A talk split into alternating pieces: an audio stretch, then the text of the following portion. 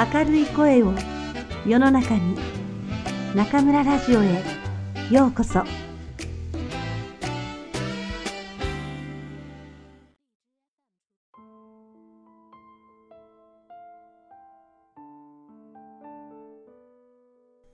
自分らしさはいらない。松浦弥太郎。自分らしさを捨てると世界が広がる。IT の世界自体が歴史がない分ゼロから始める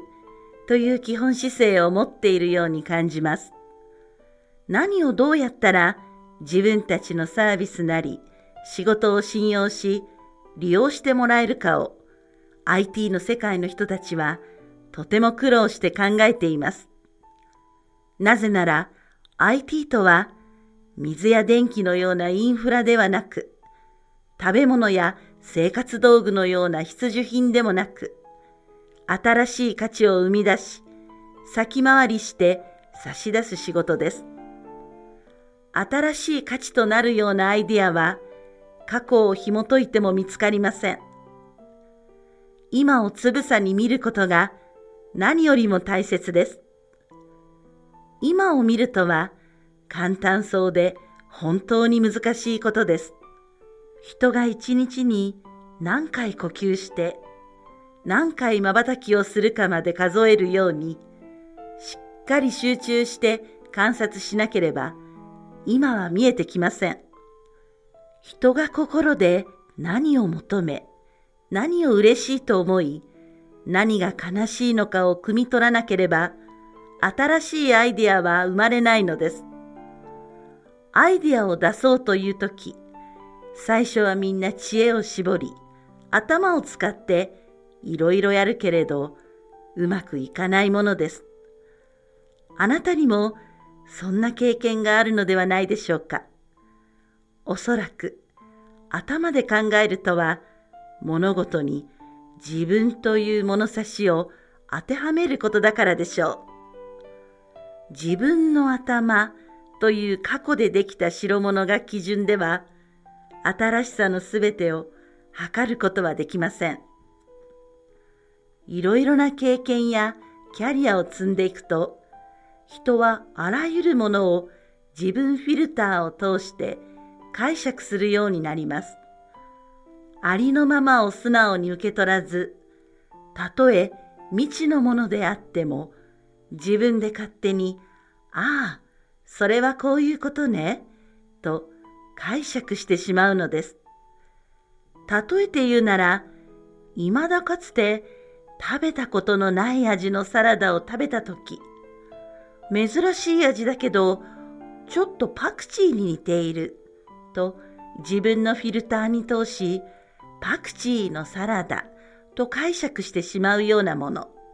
そうすると、新たな未知の構想を知るチャンスは失われます。しかし、自分のフィルターがなければ、新しい構想のサラダ、と素直に受け止め、新しい料理を知るチャンスが生まれます。アイデアを生み出したいのなら、どんなに偉くても、どんなにキャリアがあっても、どんなに知識が豊かでも、無知な自分になることがとても大切です。それには、プライドを捨て、自分らしさを捨て、自分をゼロにすることです。アイデアというのはとても幅が広くて、すべてが新発明で特許が取れるようなものとは限りません。多くのアイデアは世の中に埋もれているものに対する気づきです。先入観がなく、素直であればあるほど、ハッとする気づきがたくさん見つかります。そう、アイデアが仕事を支え、仕事の密度を濃くしていきます。この世の中には何かがきちんと見えている人、新しさを確かめているすごい人がいます。そういう人たちは誰も気がついていなかったけれど、ずっと欲しいと思っていたものをすっと見つけ出し、アイディアとして形にし、僕たちにプレゼントしてくれます。彼らを観察していて、つくづく思うのは、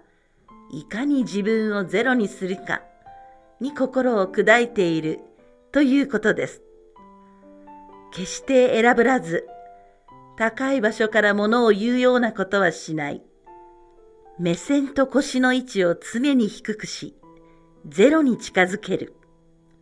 自分が自分がという言葉がない。自分の都合や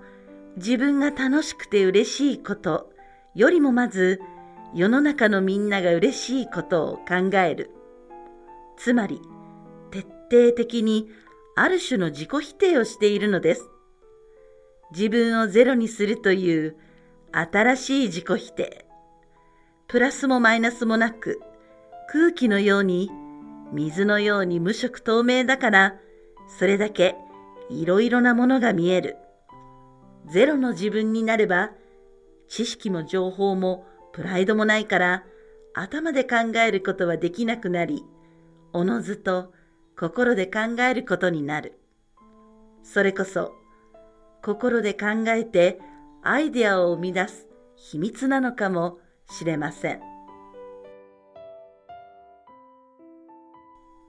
心で考えるための基本姿勢。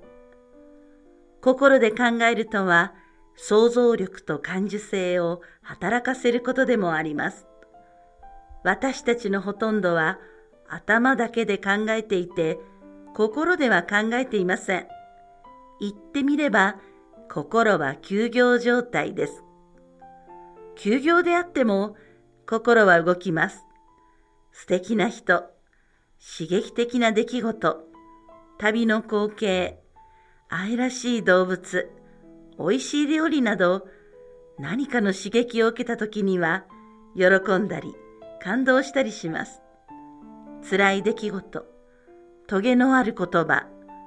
痛ましい光景には悲しんだり怒ったり傷ついたりもします。しかし、これらはあくまで受け身の心の動きであって、自分から進んで心を働かせているわけではないのです。心で考えている人は、自ら発信することで、周りの人の心を動かすことができますが、心が休んでいる人は、誰かに与えられたものに感動したり、失望したりするだけ。うわすごいですね。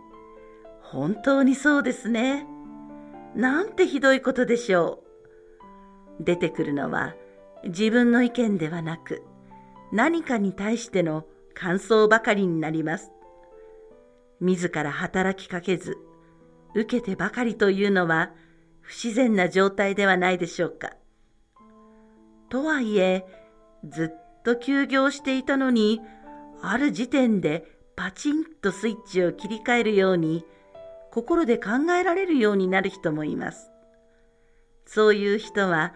どんどん伸びていくし、これまで使ってなかった能力が一気に吹き出すようです。そのスイッチとは何だろう？僕なりに考えた答えは、プライドを捨てること。周りのすごい人たちを見ていて、その仮説を得たのですが、自分自身、そうせざるを得ない場面に直面してもいました。2015年の春、僕は49歳の新入社員という立場にありました。伝統ある雑誌の編集長から IT 企業の一社員に、環境は随分と変わりました。平均年齢30歳前半の会社で、20代ばかりの新入社員に混じって前に並び入社の挨拶。〇〇大学〇学部を卒業しました〇〇です。という人たちに続き、暮らしの手帳から来ました松浦弥太郎です。今日からよろしくお願いします。と自己紹介し、一緒にオリエンテーションを受けました。編集長だった頃は個室を使わせてもらっていましたが、新入社員にそんな待遇があるはずもありません。大勢が座るフロアで引き出しも電話もない机が与えられ、席を並べるのはやはり若い人たち。やがてプロジェクトチームができて、一緒に働くメンバーも決まりましたが、僕にあるのは今日も一緒に頑張ろうという気持ちだけでした。プライドにしがみついて、ちょっとしたパーテーションで仕切られたいい席をもらうような上の人という待遇を望めば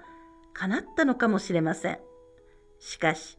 入社したばかりの僕は全く収益を上げていない立場であり、毎日会社のお金を使わせてもらっている上に、給料までいただいています。みんなと一緒の席で当然という思いでした。そんなこと言ったって目に見えない価値を生み出しているでしょう松浦さんが来たというだけで企業がイメージアップした部分もあるでしょう親しい人が心配してくれましたが、ビジネスとしてのマネタイズを生んでいない以上、僕はここにいるだけでいいなどという甘い世界ではないと分かっていたということです。さらに僕は実質的に全くの新入社員でした。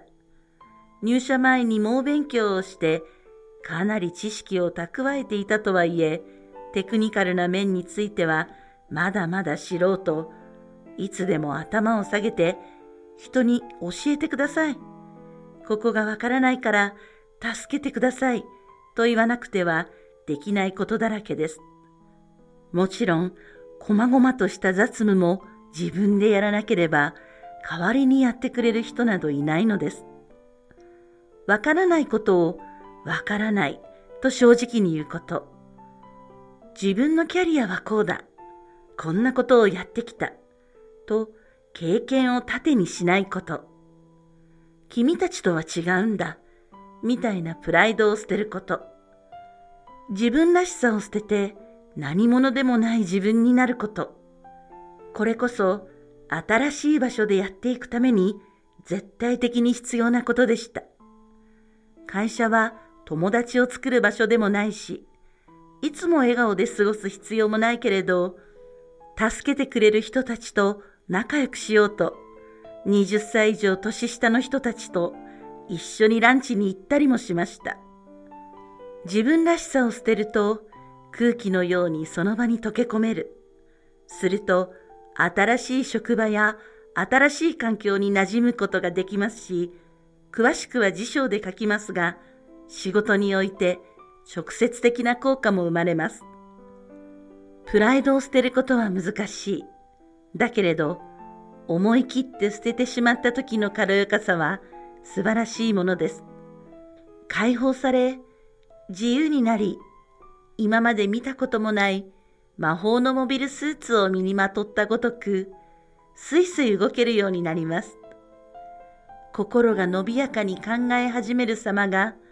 ありありと実感できるのです。